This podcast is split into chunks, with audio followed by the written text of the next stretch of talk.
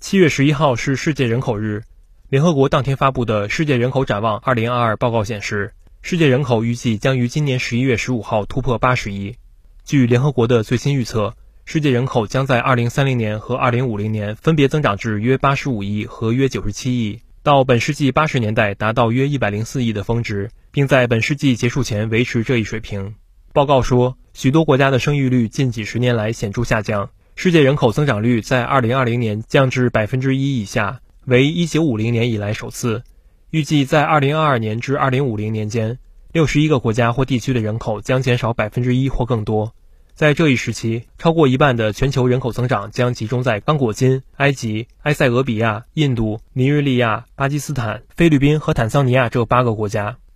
报告预测，全球65岁及以上年龄人口所占比例预计将从2022年的百分之十上升至2050年的百分之十六。届时，预计全球65岁及以上老龄人口的数量将是5岁以下儿童数量的两倍多，并与12岁以下儿童数量大致相同。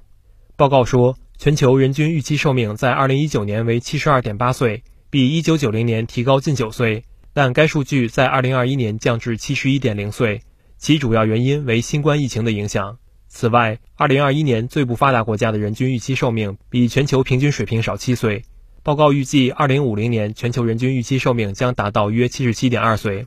新华社记者北京报道。